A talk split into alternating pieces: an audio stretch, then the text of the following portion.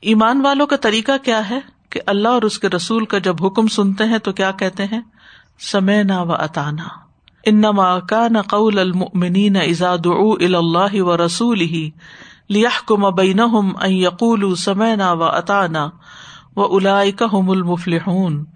ایمان والوں کی بات یہ ہے کہ جب وہ اللہ اور اس کے رسول کی طرف بلائے جاتے ہیں تاکہ وہ ان کے درمیان فیصلہ کرے تو اس کے سوا نہیں ہوتی کہ وہ کہتے ہیں ہم نے سنا اور ہم نے اطاعت کی اور یہی لوگ فلاح پانے والے ہیں۔ نبی صلی اللہ علیہ وسلم نے فرمایا، میں نے تمہیں سفید روشن دین پر چھوڑا ہے، جس کی رات بھی اس کے دن کی طرح روشن ہے۔ اس سے کج ربی وہی اختیار کرے گا جو ہلاک ہونے والا ہے۔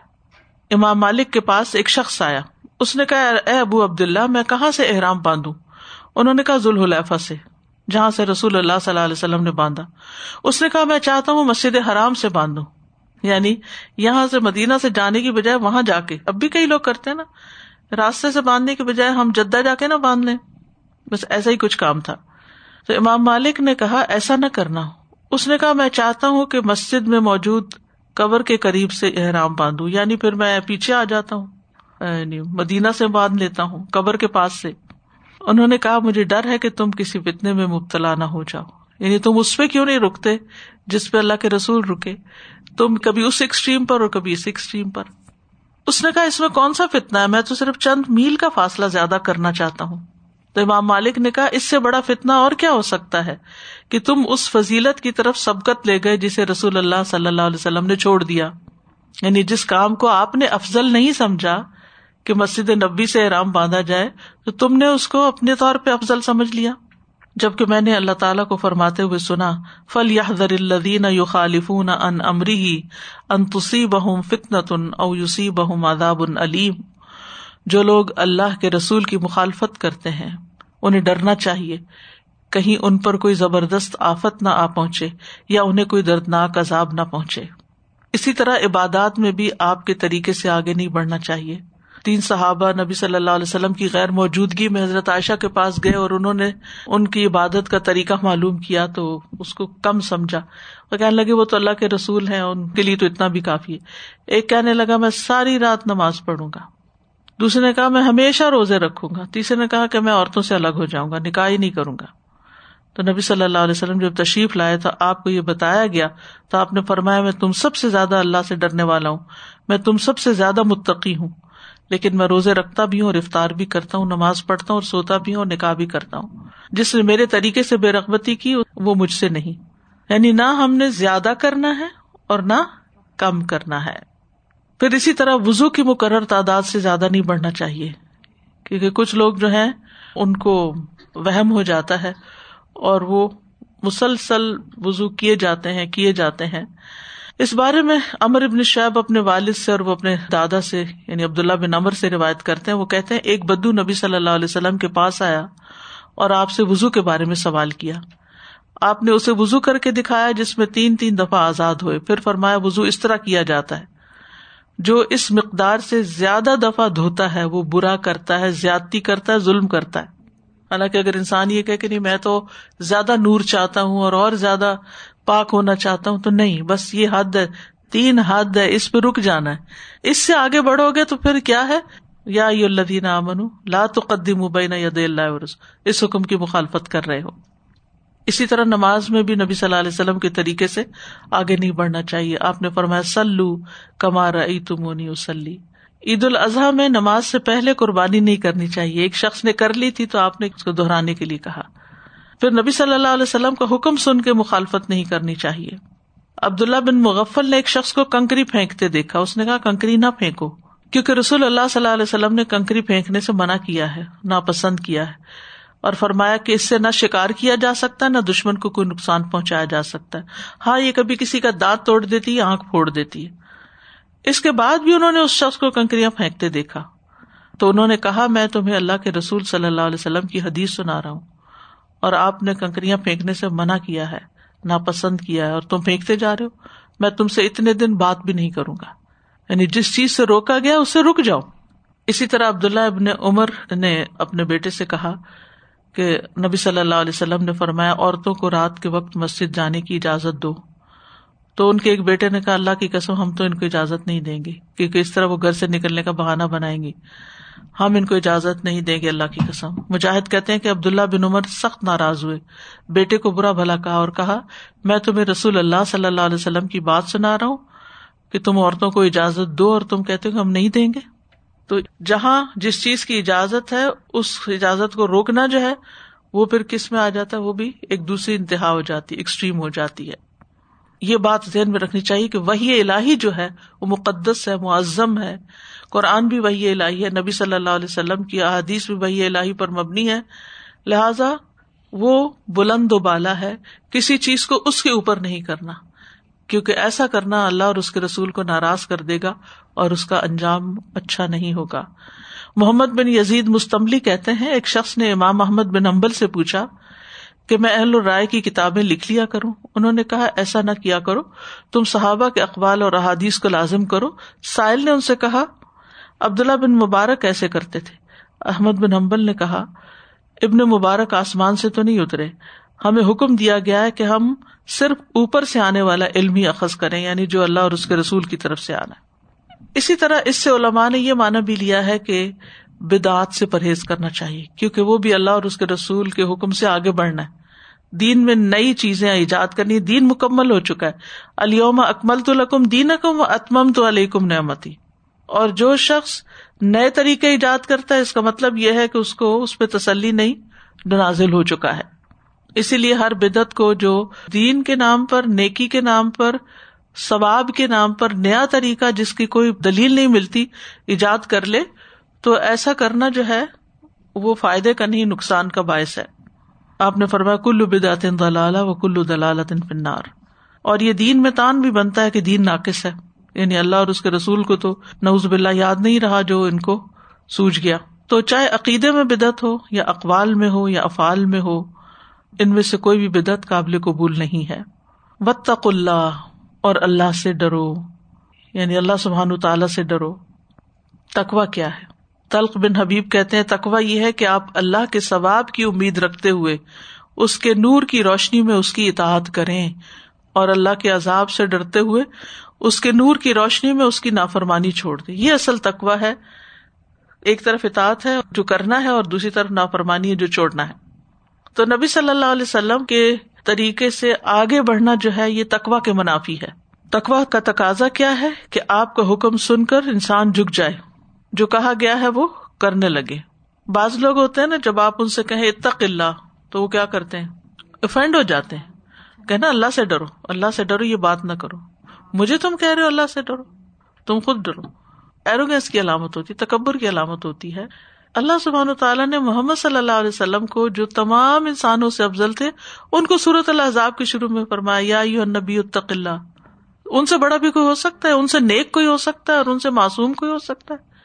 تو اگر ہمیں کوئی کہہ دے تو ہمیں ڈرنا چاہیے۔ تو عمر سے کسی نے کہا تو انہوں نے اپنا گال زمین پہ رکھ دیا۔ کہ واقعی عمر کو ڈرنا چاہیے۔ ہمیں سے ہر ایک کو اللہ کے ڈر کی ضرورت ہے، کیونکہ یہ ڈر ہی ہمیں اطاعت پر جماتا ہے۔ تو تقوا سے کوئی بھی شخص مستغنی نہیں۔ کوئی بھی یہ نہیں کہہ سکتا کہ میرے لیے ضروری نہیں ہے تقوا میں پہلے سے متقی ہوں۔ جب انسان اپنے فرائض میں کمی کو تاہی کرتا ہے تو اس سے تقوا میں کمی آتی ہے۔ اور پھر دوبارہ اس کو ضرورت ہوتی ہے اپنے آپ کو ریوائو کرنے کی۔ تو تقوا جو ہے، یہ کئی کاموں پر پابندی کا تقاضا کرتا ہے۔ جو اللہ تعالیٰ کے اور اس کے رسول کے احکامات ہیں، صلی اللہ علیہ وسلم۔ پھر اسی طرح تقوا کا تقاضا ہے کہ محبت اور دوستی میں اپنی ذات کو اللہ اور اس کے رسول کے آگے مقدم نہ کرے، کہ والدین کی محبت میں ان کی بات مانے اور اللہ کے رسول کی بات پیچھے کر دے، یہ نہ ہو۔ اسی طرح اپنی خواہشات کے پیچھے نہ چلے۔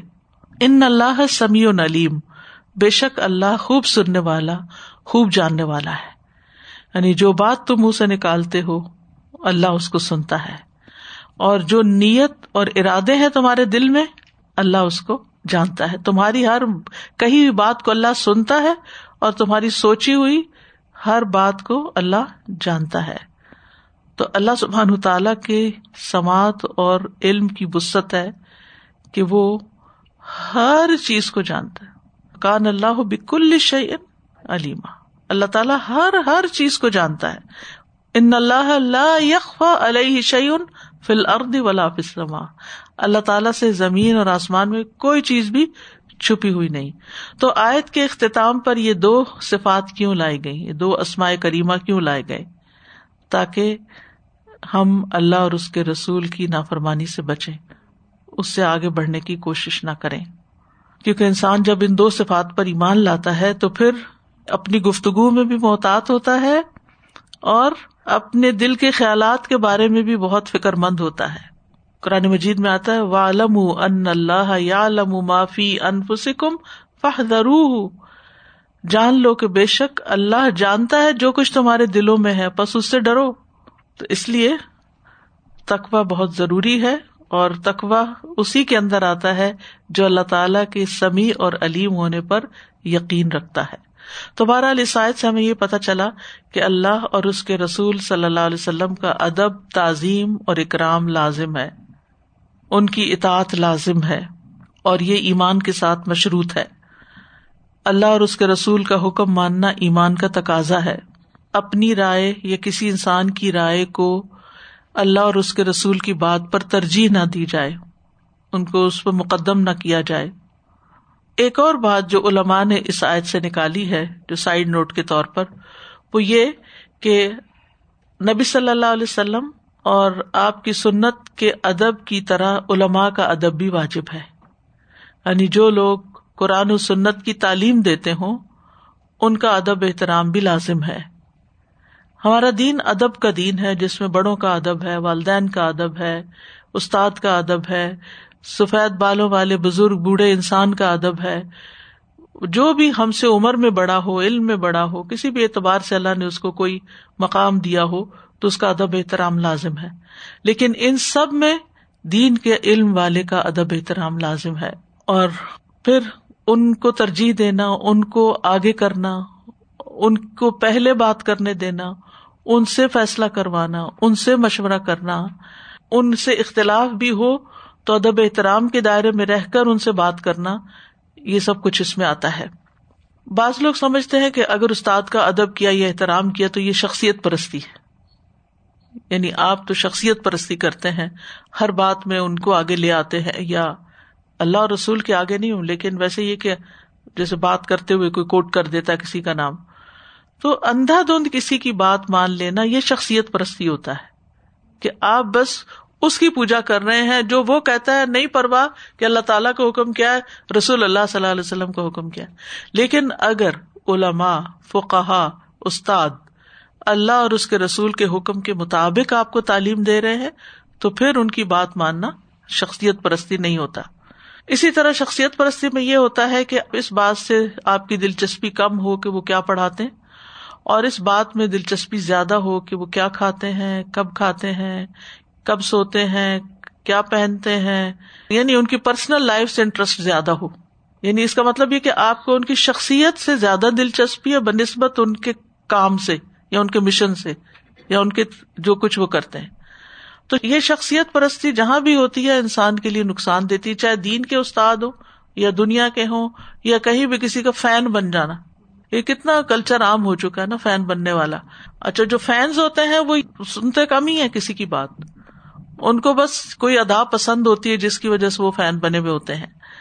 اور اس کے نتیجے میں پھر یہ ہے کہ بلکہ الٹا ایک وبال بن جاتے ہیں۔ لیڈی ڈیانا کا حال آپ کو معلوم ہے کیا ہے۔ کیمرہ مین پیچھے بھاگ رہے ہیں اور وہ بےچاری کی زندگی کا اختتام ہو گیا۔ کہیں پر بھی بے شمار مثالیں ہیں ایسی کہ جس میں شخصیت پرستی کرنے والے کے لیے بھی ہلاکت خیز ہے اور جس کے پیچھے لوگ پڑے ہوئے اس کی بھی زندگی محال کر دے۔ جتنے بھی سیلیبریٹیز ہیں، لوگ دراصل ان کی شخصیتوں کے سیر میں مبتلا ہوتے ہیں۔ اس کا نقصان کیا ہوتا ہے کہ پھر وہ انہیں جیسا لباس انہیں جیسے شرٹس انہیں کے نام کے چیزیں استعمال کرنا شروع کر دیتے اور پھر ان کی زندگی حرام کر دیتے کہ ان کی زندگی میں اپنا ٹائم کوئی نہیں ہوتا۔ وہ فینس کے لیے جیتے اور اٹھتے اور بیٹھتے ہیں۔ اور جو وہ پسند کرتے ہیں اس کے مطابق جینا چاہتے اس سے ہماری دین نے روکا اور اس سے شرک بھی پیدا ہو جاتا ہے۔ جیسے نور علیہ السلام کی قوم میں شرک اسی وجہ سے ہوا تھا۔ لیکن ادب، احترام، کام میں تعاون، خیر خواہی، شکر گزاری، اپنی ذات پر استاد کو یا عالم کو ترجیح دینا، یہ شخصیت پرستی میں شامل نہیں ہوتا، بلکہ یہ استاد کا یا کسی بھی عالم کا حق ہوتا ہے۔ اور اہل علم کی تعظیم ہمارے دین کا ایک شعر ہے۔ کیونکہ اللہ تعالیٰ فرماتے ہیں کل حل یس طلدین یا لمون ولدین اللہ لمون ان نما تذکر ال الباب کہہ دیجیے کیا برابر ہیں وہ لوگ جو جانتے ہیں اور وہ جو جانتے نہیں؟ یعنی برابر نہیں ہے جنہیں اللہ نے درجہ دیا ہے دیا ہے۔ نصیحت تو بس عقل والے ہی قبول کرتے ہیں۔ پھر اسی طرح ہم دیکھتے ہیں کہ ابو مسعود رضی اللہ عنہ کہتے ہیں کہ رسول اللہ صلی اللہ علیہ وسلم نے فرمایا لوگوں کی امامت وہ کرائے جو ان میں سے کتاب اللہ کو زیادہ پڑھنے والا ہو۔ اگر وہ پڑھنے میں برابر ہو تو جو ان میں سنت کا زیادہ عالم ہو۔ اور اگر وہ سنت کے علم میں بھی برابر ہو تو جس نے سب سے پہلے ہجرت کی ہو یعنی کوئی قربانی کی ہو دین کے رستے میں۔ اگر ہجرت میں بھی برابر ہو تو جو اسلام قبول کرنے میں پہل کرے۔ کوئی انسان وہاں دوسرے انسان کی امامت نہ کرے جہاں اس دوسرے کا اختیار ہو اور اس کے گھر میں اس کی قابل احترام نشست پر اس کی اجازت کے بغیر کوئی نہ بیٹھے۔ یہ مزید تاکید کی گئی۔ موس علیہ السلام جب خضر علیہ السلام سے کچھ سیکھنے کے لیے جاتے ہیں تو کیا کہتے ہیں؟ حل اتبیو کا اللہ ان تو المنی مما علم ترشتہ کیا میں آپ کے پیچھے چلوں؟ آپ کی پیروی کروں؟ تو اس سے کیا پتا چلتا ہے؟ حالانکہ موس علیہ السلام کون تھے؟ اللہ کے نبی تھے۔ لیکن انہوں نے اس علم کے لیے جو ان کے پاس نہیں تھا، جن سے سیکھنا چاہا، ان کا بھی ادب کیا۔ یعنی بعض اوقات ہو سکتا ہے آپ کے پاس دنیا کی بہت زبردست کوئی ڈگری ہو، بے شمار آپ لٹریچر پڑھ چکے ہوں، بہت کچھ آپ کے پاس تجربات ہوں، بہت آپ کی پوزیشن ہو۔ لیکن جب آپ دین کا علم حاصل کرنے کہیں جاتے ہیں، تو پھر آپ کو ہمبل ہی ہونا پڑتا ہے۔ اگر آپ بات بات میں ہی کہ میں زیادہ پڑھا لکھا ہوں، تو پھر آپ کچھ سیکھ نہیں سکتے۔ اسی طرح نبی صلی اللہ علیہ وسلم نے صف میں اہل علم کو مقدم رکھنے کو کہا۔ ابو مسعد کہتے ہیں، رسول اللہ صلی اللہ علیہ وسلم نماز میں ہمیں برابر کھڑا کرنے کے لیے ہمارے کندھوں کو ہاتھ لگا کر فرماتے، برابر ہو جاؤ، جدا جدا نہ کھڑے ہو۔ الگ الگ نو جیسے آج کل ہو رہا ہے۔ اس سے تمہارے دل باہم مختلف ہو جائیں گے۔ میرے ساتھ تم میں سے پختہ عقل والے دانش مند کھڑے ہوں۔ یعنی نبی صلی اللہ علیہ وسلم کے قریب جو ہے اول صف میں پختہ لوگ یعنی جن کو نماز پڑھنی آتی ہو، جو میچور لوگ ہیں، ان کے بعد وہ جو دانش مندی میں ان کے قریب ہوں، پھر وہ جو ان کے قریب ہوں۔ ابو مسعود نے فرمایا، آج تم ایک دوسرے سے شدید ترین اختلاف رکھتے ہو اور اس کی بنیادی وجہ پھر یہی ہے۔ پھر اسی طرح صاحب قرآن کو جنگ عہد کے شہیدوں میں مقدم رکھا گیا تھا۔ جابر بن عبد اللہ کہتے ہیں، رسول اللہ صلی اللہ علیہ وسلم عہد کے دو دو شہید مردوں کو ایک ہی کپڑے میں کفن دیتے۔ اور پوچھتے کہ ان میں قرآن کس کو زیادہ یاد ہے؟ پھر جب ان میں سے کسی کی طرف اشارہ کیا جاتا تو لہد میں اس کو آگے بڑھاتے۔ پھر اسی طرح عمومی طور پر بھی بڑوں کی تقریم ابو بکر رضی اللہ عنہ نے رسول اللہ صلی اللہ علیہ وسلم کی وفات کے بعد حضرت عمر سے فرمایا کہ ہمارے ساتھ ام امن کی طرف چلو، ہم ان کی زیارت کریں۔ جس طرح رسول اللہ صلی اللہ علیہ وسلم ان کی زیارت کے لیے جاتے تھے۔ حالانکہ آپ اللہ کے رسول تھے، لیکن کس لیے؟ کہ وہ آپ کی ماں کی جگہ تھی پھر جب ہم ان کے پاس پہنچے تو وہ رونے لگ گئی تو دونوں نے ان سے پوچھا کہ آپ کیوں روتی ہیں؟ جو اللہ کے پاس ہے وہ اللہ کے رسول کے لیے بہتر ہے۔ وہ کہنے لگے میں اس لیے نہیں روتی کہ میں نہیں جانتی جو اللہ کے پاس ہے وہ اللہ کے رسول کے لیے بہتر ہے، بلکہ میں اس لیے روتی ہوں کہ آسمان سے وہی آنی مقدم ہو گئی۔ تو ان کے کہنے سے پھر حضرت ابو بکر اور حضرت عمر بھی رونے لگے۔ پھر اسی طرح ابن عباس کے بارے میں آتا ہے، وہ کہتے ہیں کہ جب میں کسی عالم صحابی سے کوئی حدیث دریافت کرنا چاہتا تو ان کے مکان پر پہنچ کر ان کو آواز یا دروازے پر دستک دینے سے پرہیز کرتا اور دروازے کے باہر بیٹھ جاتا۔ جب وہ خود باہر تشریف لائیں گے، اس وقت مسئلہ دریافت کروں گا۔ وہ مجھے دیکھ کر فرماتے اللہ کے رسول صلی اللہ علیہ وسلم کی چچا زاد بھائی، آپ نے دروازے پہ دستک دے کر اطلاع کیوں نہ کر دی؟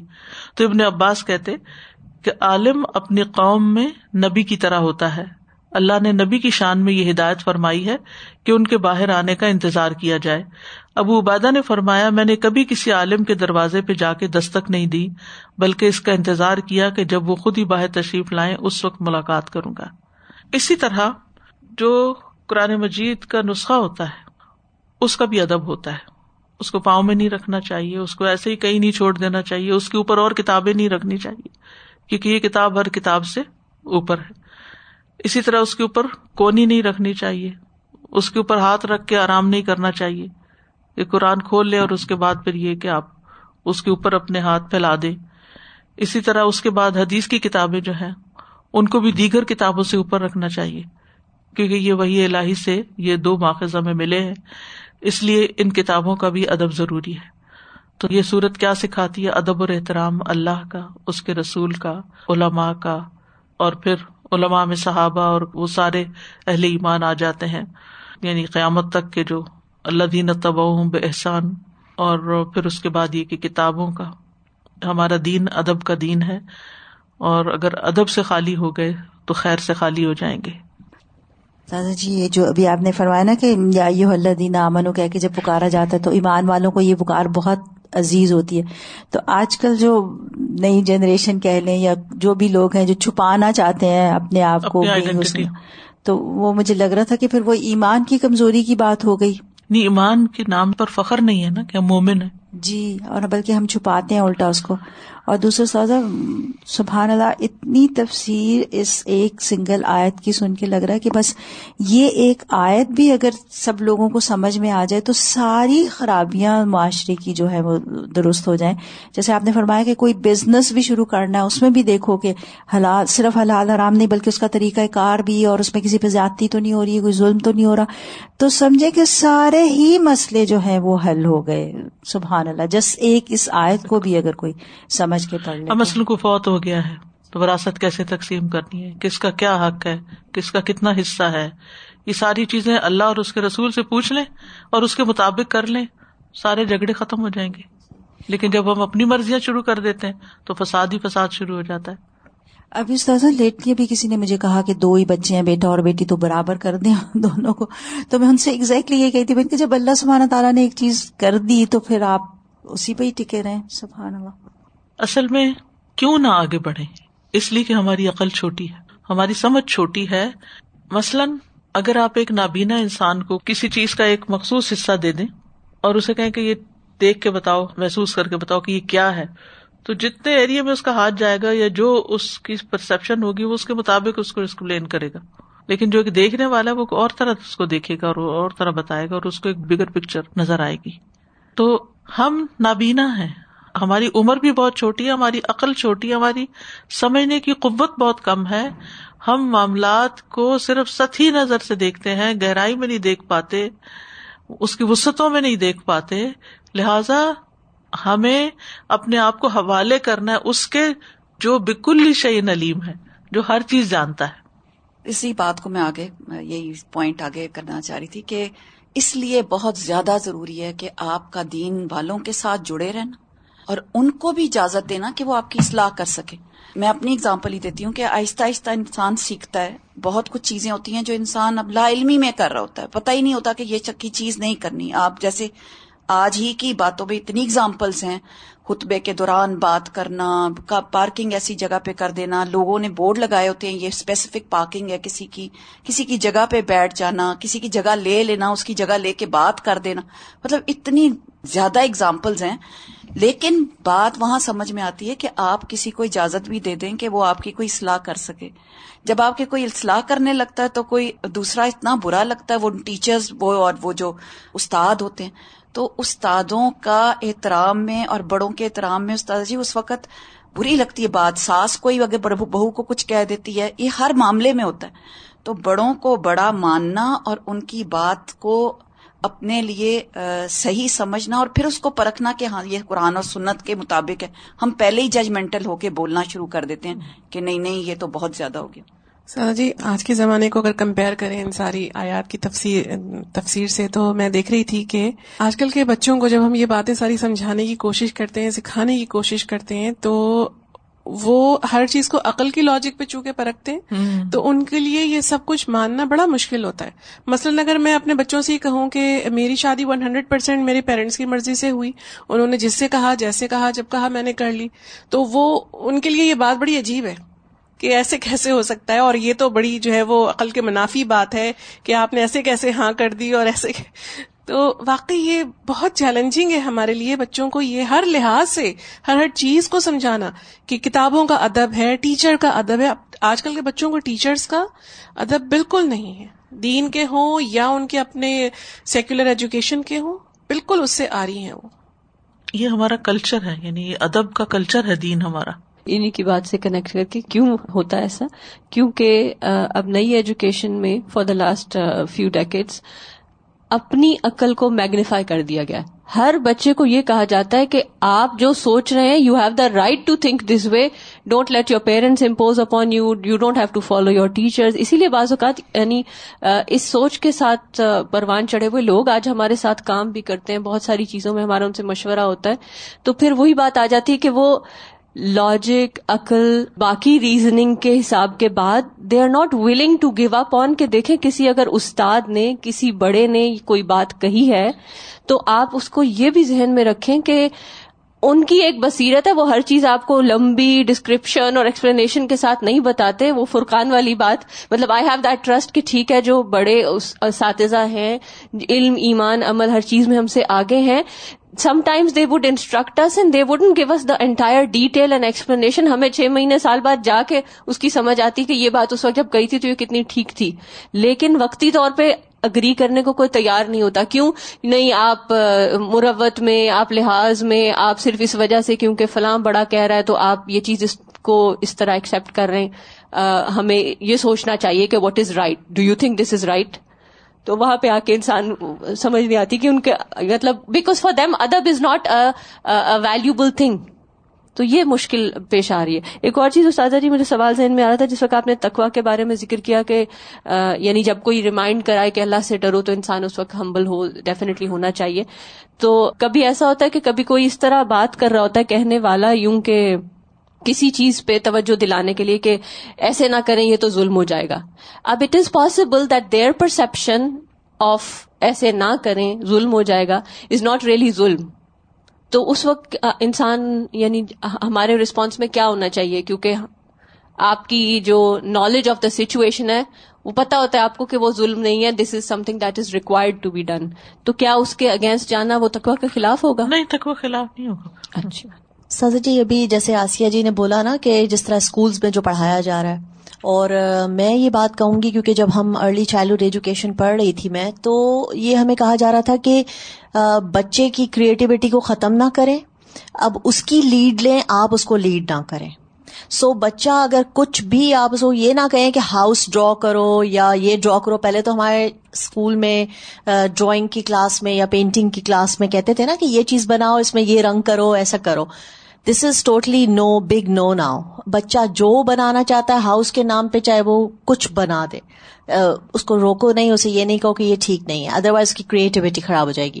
پھر اگر وہ رائٹنگ کر رہا ہے تو جیسے کیپیٹل لیٹرز اور ہم اسمال لیٹر سیکھتے تھے، ہم بیچ میں لکھتے تھے، نیچے نہیں اترتے تھے، لائنوں میں رہتے تھے، اپنی حدود میں رہتے تھے۔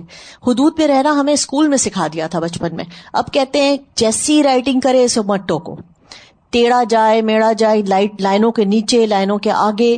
اب سمجھ میں نہیں آتا تھا کہ ایسے بچے کو اگر آج ہم نہیں بتائیں گے کہ ایسے لکھنا ہے تو وہ آگے جا کے کیسے صحیح، اور اب دیکھیں بچے نہ رائٹنگ میں اچھے ہیں جو بھی اکیڈیمکلی اسکول سے بچے نکل رہے ہیں، جو اسپیشلی پرائمری مڈل سے جو نکل رہے ہیں۔ ان کی گرامر ان کی رائٹنگ اسکلز ان کی یہ ساری، وہ کہتے ہیں جو ہم کر رہے ہیں وہ ٹھیک۔ آپ ہمیں یہ نہ بتائیں کہ اس لائن میں چلنا ہے۔ So that's the concept actually creativity کے نام پہ بدلا جا رہا ہے بچوں کے ذہنوں میں کہ that you are so creative I am gonna follow you تم مجھے فالو نہیں کرو گے۔ تو ادب تو پھر وہ رہ گیا نا، بڑے کا بےچارے کا ادب تو سائڈ پہ ہو گیا۔ اس میں بس اعتدال سے یوں کام لینا چاہیے۔ یعنی دنیاوی امور میں اس طرح اعتدال سے کام لینا چاہیے کہ بچے کو اس وقت تک آزادی دینی چاہیے جب تک وہ حدیں پار نہ کرنے لگے۔ جب حد پار کرنے لگے تو پھر وہاں اس کو مولڈ کر دینا چاہیے کہ ادھر نہیں، ادھر جاؤ۔ اب اگر اس اصول کو ہم لے لیں زندگی میں، تو پھر ٹریفک کے لیے تو آپ دیکھیں کیا ہو جائے۔ کہ جدھر جس کا دل چاہتا ہے جانے کو اسے جانے دو۔